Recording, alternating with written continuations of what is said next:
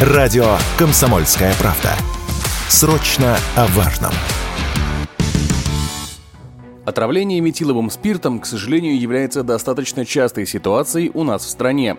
Так, летом этого года Россию потрясла история массового отравления людей продукцией компании «Мистер Сидр». Причиной стал именно метанол, который вместо этанола попал в алкогольный напиток по ошибке. К сожалению, отличить эти два спирта практически невозможно, поэтому в правительстве предложили изменить производство, денатурировав опасный яд. Денатурацией называют процесс изменения спирта, например, добавление ему яркого цвета, резкого запаха или вкуса. В Минфине и Минпромторге проработали этот вопрос и планируют начать научно-исследовательскую работу по определению наиболее подходящей добавки в метанол. Как рассказали эксперты, такая практика уже существует за рубежом, и добавление ядовитому спирту отличительных черт поможет уберечь граждан от трагических последствий. Об этом радио «Комсомольская правда» рассказал профессор кафедры органической и биомолекулярной химии Уральского федерального университета Григорий Григорий Зырянов.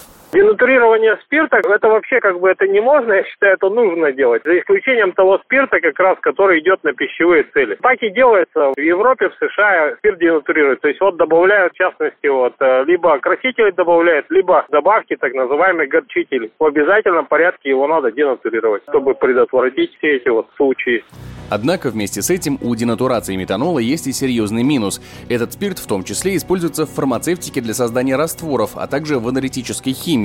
Поэтому любое изменение состава может негативно отразиться на промышленности, применяющей метиловый спирт. Такое мнение радио «Комсомольская правда» высказал руководитель лаборатории молекулярной биоинженерии Института биоорганической химии Российской академии наук, доктор химических наук Константин Мирошников. Да, существует, в общем-то, множество способов денатурировать спирт, и этиловый, и метиловый. Добавляют туда, ну, прежде всего, различные сернистые соединения, чтобы дурно пах. Ну, а метанол используется в самых разных областях, и для чистого синтеза, и для фармакологии. В таких случаях это будет очень сильно мешать.